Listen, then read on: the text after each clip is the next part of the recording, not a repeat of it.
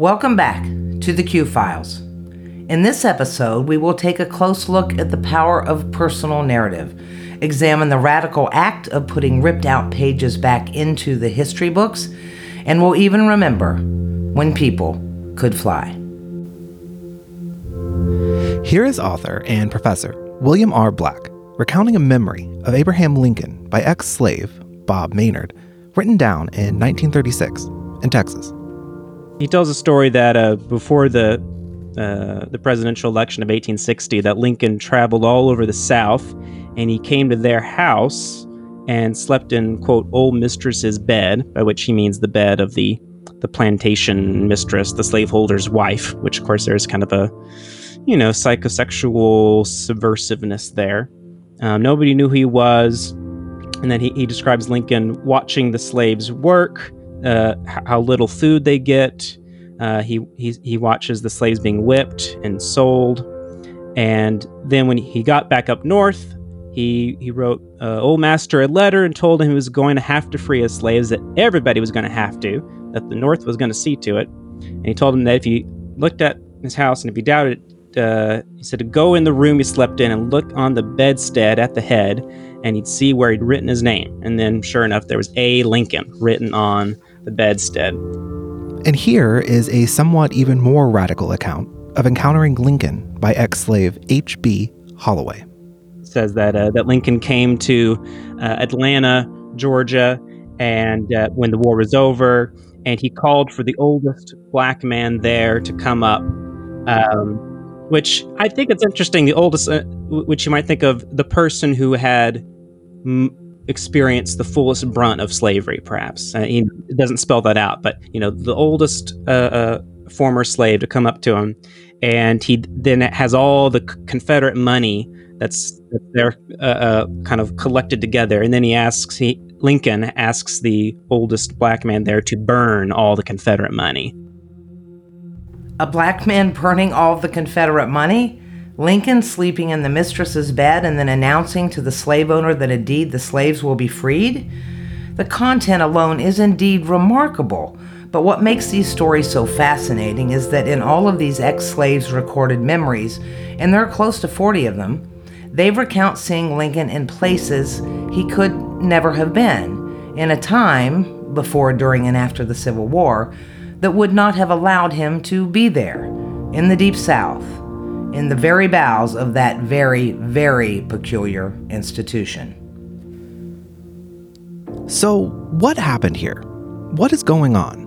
Professor William R. Black sifted through over 2,000 interviews with ex slaves recorded from 1936 to 1938 to find these accounts of the Lincoln visitations.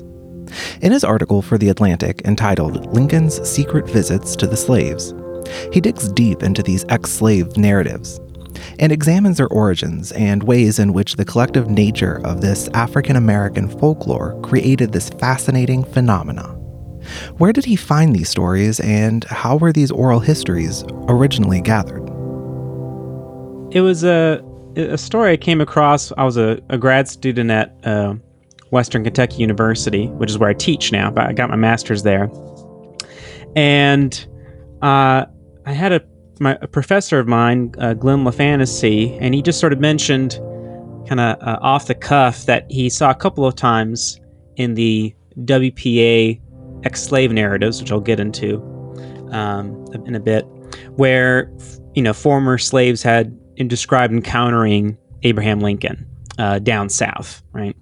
Uh, often these in these stories, uh, he's he's supposed to have traveled in, in disguise, disguised as a, a peddler or a, a, tramp, a beggar, um, and then later reveals himself to have been Lincoln. And uh, so I, I, dug into it, and I found I want to say 39 instances of it. Because, well, it's the sort of thing you really be a miracle to, for the our federal government to do this sort of thing today. But in, in 1936 to 38, as part of the the the big WPA, I think it was the Works uh, Progress Administration. Part of that was the Federal Writers Project, where they put writers and historians and genealogists and artists to work. And one of those things that they had these people doing was going around the South mainly and interviewing uh, former slaves. Um, I think some 2,000 former slaves were interviewed. And if you if you do the math, right, um, someone who was born in 1850, you know, was a teenager during the Civil War, would be what in their uh, 80s at this point. Yeah, and some of them were were just little children. Some of them, you know, were grown adults and were you know in their 90s or even hundreds. Uh, some 2,000 of them were interviewed by these uh, folks, um, which is you know pretty miraculous record that we have. I think some was about two percent of the living former slaves at the time, and the we don't have obviously we don't have the original recordings. Actually there are a handful that, that we have audio of but most mostly it's uh, these transcriptions that these story these oral historians would collect. Um, often it's quoting the the person they're interviewing. Often it's paraphrasing. Um, uh, they're they're a little controversial because um, most of the people doing the interviewing were white. Um, they're filtering uh, from the way they frame the questions to how they even write out the the answers, because often they're using this sort of what was called eye dialect, where they want to uh, convey the, the dialect of the person who's talking, which can sometimes be a little demeaning, though often contains interesting linguistic information, sort of by accident. Um, but you know, often the the sort so you have to keep in mind both the the bias of the interviewer and also that the interviewee knows who they're talking to, knows they're talking to a white person who is a, an agent of the federal government. Um, there's a lingering fear that something you might say might somehow compromise your your your federal benefits. You know, it's about like uh, you know census takers uh, often finding marginalized people sort of on guard when talking to them. So there have been times when historians have been sort of kind of wary of using these at all. But I, I think it's such a valuable resource that, you know, it's worth uh, looking at, even if, you know, just being careful with it. Just because these are people who mostly couldn't, you know, read or, read or write, and you know, you don't often get the sort of snapshot at to, as to how everyday people were living and thinking you can find it online the, the questionnaire that these people uh, gave, and sometimes they would read off all the questions, and sometimes they wouldn't. But you're you're you're right that part of the questionnaire was to ask uh, these people about those four names you listed. And Lincoln is the one who seems to loom largest in their imagination, but also is the one who around whom the most folklore has uh, accrued. And and yeah, you don't have every now and then someone might say that they met uh, William T. Sherman or something like that. But uh, but Lincoln definitely, and, and I think part of it is we have to understand, you know, why would you claim that you saw Lincoln in the flesh, you know, down south, you know, when the historical record, you know, suggests this is, you know, very unlikely.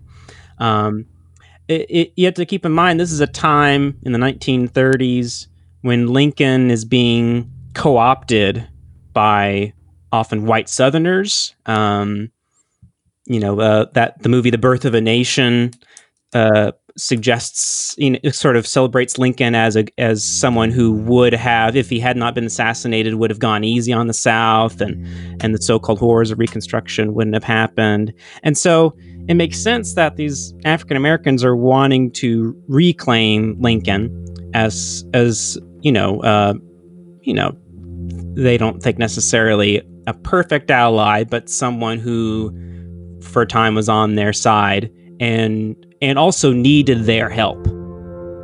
And that is one of the most powerful parts of these stories. Ex slaves reinserting themselves back into American history through these stories of encountering Lincoln. An act of resistance to a modern revisionist history that was, in the 1930s, eliminating their own collective experiences as slaves from the official national narrative of the Civil War and emancipation. I mean, I, I think it's being it's been told enough now that it's it's you know uh, pretty common knowledge that after the Civil War, there was a kind of a conscious effort among white Southerners and white Northerners to sort of whitewash the war and and sort of say that it wasn't about slavery, that it was about states' rights, and that both sides fought bravely, and yada yada yada, and you know, uh, making Memorial Day a day when you celebrate both the Union and the Confederate dead. But it's it's worth keeping in mind that when when you're trying to whitewash a story and say the war wasn't about slavery, you're also sort of shutting out African Americans out of that story of, of the war in general. I mean, heck, think when the movie Glory came out in what was it, 1989, a, a, lot of Americans, white and black, didn't even realize that there were black soldiers in the Civil War. You know, that, that took a century's worth of uh, of kind of propaganda.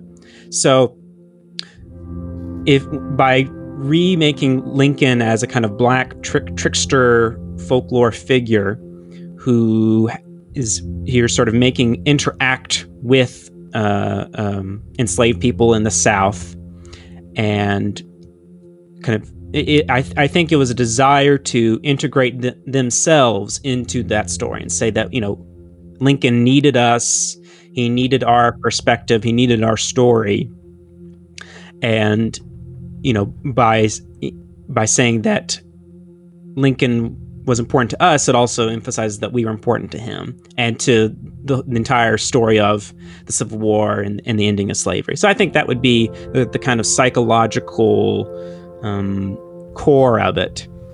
And the real genius of these stories is that they they pulled from a very old African American storytelling tradition of the trickster a long history of black folkloric characters, characters that survived by their own words, wit, and wisdom by duping others, particularly those in the very positions of power that oppress them, and often to receive food. They would wholeheartedly weave this strand of tradition throughout the stories of their encounters with Lincoln, making these tales very much their own. The story that you see kind of told the most is it's a trope that you know, predates this, obviously. You see this centuries uh, of folklore. The, the, the trope of the the the king or the angel who is traveling disguised as a beggar or something like that, right? And it's a sort of and the story is kind of a test, right? He he visits a stranger, and if the stranger is in, inhospitable to him, then the beggar reveals himself to be the king, and the the rude host is punished. Oh yeah, like uh, there, uh, one former slave named Frank Patterson uh, says how Lincoln came to North Carolina and had breakfast with the master, you know, incognito. And he says that they had for breakfast ham with cream gravy made out of sweet milk, and they had biscuits, poached eggs on toast, coffee and tea, and grits, and they had waffles and honey and maple syrup. I just I love the idea of this just lavish breakfast that uh, you know Lincoln enjoys from this person who obviously would would not want. To, and, and I think there's a kind of a relishing in that, um, which you do see a lot in trickster tales outside of this Lincoln lore, whether it's Br'er Rabbit or the the slave John, or even even trickster tales involving the devil or um, uh, uh, Aunt Nancy, the sort of South Carolina um, version of, of a, a, Nancy the spider. Um, oh yeah, definitely. The signifying monkey is is very much part of all that as well. And, and a, a common trope is uh, sort of cheating someone out of food, right? Which in actual enslaved people's experience, often the way you would be able to survive was to somehow uh, get extra food uh, through through some sort of connivance and also, what really staggered us about these stories was not only the consistency, but was the geographical diversity. These stories were told throughout Texas, Mississippi, Georgia, Arkansas, and even the South Carolina Gullah Islands. As late as 1982, black folk artist Sam Doyle created a painting of Lincoln speaking to the slaves during the war on the South Carolina Gullah Island of St. Helena, 1982. What made for this incredible diverse geographic landscape of these stories over such a long period of time? It is. I, I initially thought that maybe when I was first sort of digging around looking at these, I thought maybe they would be geographically clustered and maybe I could figure out a specific thing that maybe I'd sort of gotten jumbled around. Um, but not really. It was pretty pervasive throughout the South. Of course, it's worth keeping in mind that several decades had elapsed. And so that's a, a lot of time for a folk tale or, or uh, a trope to sort of travel. But it, it does speak to how compelling the story was um, and how appealing it was to people. The people, you know, that people wanted um, to believe that they had a, a, very vital role in in in in Lincoln uh, being the great emancipator, right? Um, and they tie this together. You know, they have we have, they tell of uh, Lincoln encouraging them to join the Union Army, which is an, another way of sort of indicating how much uh, the Union war effort really depended on black people to, to fight. I think what some to 180,000 Union soldiers were black.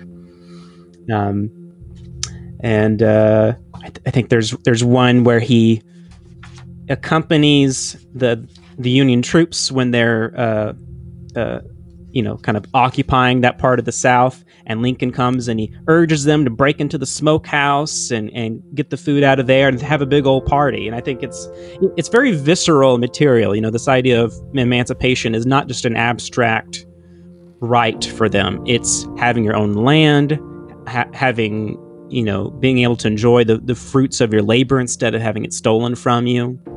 Um, and you see that very kind of material, I you know. Uh, uh, visceral idea of what emancipation means in these stories. So, after hearing all of this, let's remember that this is indeed a podcast about the paranormal. Which brings us to the delightful yet somber Virginia Hamilton award winning children's book entitled The People Could Fly. It proposes that indeed African Americans were given the gift of human flight by their own African ancestors. And although slavery had broken their wings during the horrific trip on the ships that had carried them to their American chains, they still had the knowledge of flight. And the notion of flight was indeed a code word for freedom. This excerpt is from Virginia Hamilton's book. He raised his arms, holding them out to her. Kumyali kumbuba tambe. And more magic words, said so quickly they sounded like whispers and sighs. The young woman lifted one foot in the air. She flew clumsily at first, with the child now held tightly in her arms. Then she felt the magic, the African mystery. Say she rose as free as a bird, as light as a feather. Virginia Hamilton herself would find 25 flying references, tales, and fragments in the WPA slave narratives the same narratives that Professor Black had sifted through. And she notes quite correctly that Toni Morrison ends her own book, Song of Solomon, with her African American eponymous protagonist flying away. Which, of course, brings us to that fantastic Morrison quote. The one thing you can say about a myth is that there's some truth in it, no matter how bizarre that might seem. No matter how bizarre that might seem. In African American writer Ta-Nehisi Coates' latest book, The Water Dancer, a work of fiction released just last year, he proposes that some slaves had the gift of conduction, or in other words, the ability to teletransport themselves and even large groups of people elsewhere, and often over long distances, and often out of the South. Coates offers very clearly in the book that Harriet Tubman was the greatest conductor on the Underground Railroad because she not only had the gift but was best at it. And that is how she helped fugitive slaves reach the North.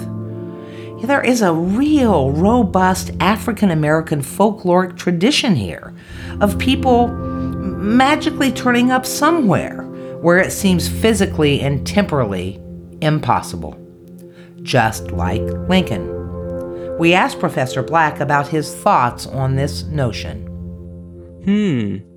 Yeah, and I, I, think there's something to that. The, the, idea that he was a kind of supernatural figure who could sort of a, appear anywhere in the South and sort of spy on the the the plantation owners, the slave owners, could sort of s- sneak around with the with the enslaved people, um, could reveal himself or not reveal himself, and then kind of disappear. And perhaps there's even a kind of an implication that you know any kind of strange white person you met could perhaps be Lincoln somehow. I mean, just think about it. Is it more impossible to believe that you can fly than imagining one day you will be at home with your family, and then suddenly you are kidnapped and placed in the putrid hull of a ship, transported halfway across the world to live out your life in chains? Seriously, that must have been totally unimaginable to those who were taken as slaves. As unimaginable as flying?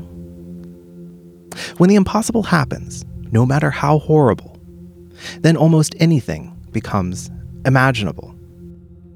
So, could Lincoln fly?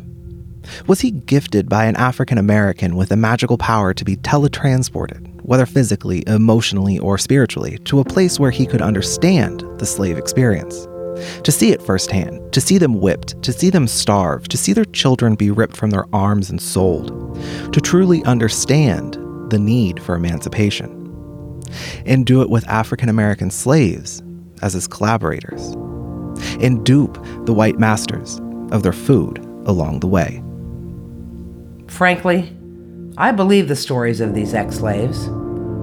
I believe every word, no matter how bizarre that might seem.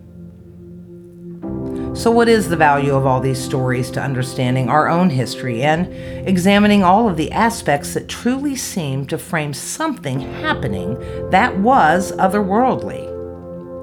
I mean, yeah, I mean it's it's it's what makes it's much of what I love about history in general is uh, you know even the the history of the stories that people tell I think can do a lot to get us into uh, their world and get some insight into how people find ways to make meaning, to recover meaning, to um, and recover their own place within history. And I think, yeah, st- stories that even verge on the supernatural can do a lot to do that.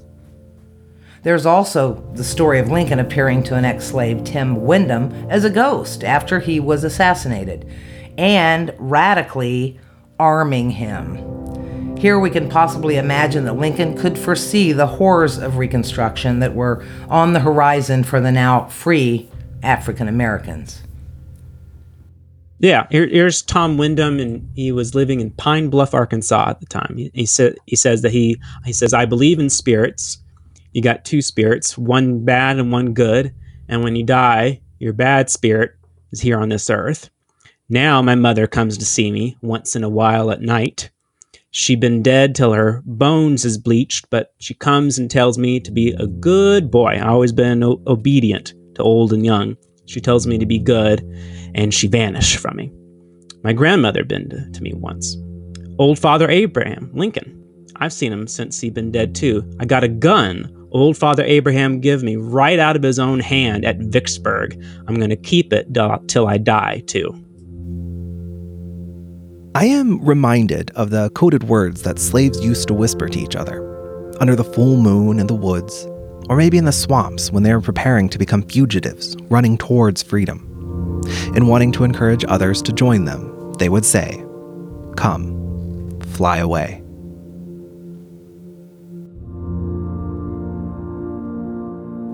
If you enjoyed this episode, subscribe or leave us a review. You can read Professor Black's article at theatlantic.com or visit his website at wrblack.com or talk with him on Twitter at William R. Black. He's also compiled a wonderful directory of the WPA ex slave narratives we have referenced in the story and can be accessed directly at wrblack.com forward slash Lincoln hyphen sightings. This show was created by me, Lori Gum, and Shane McClelland. Until next time, friends, be weird, stay curious. These are the Q Files.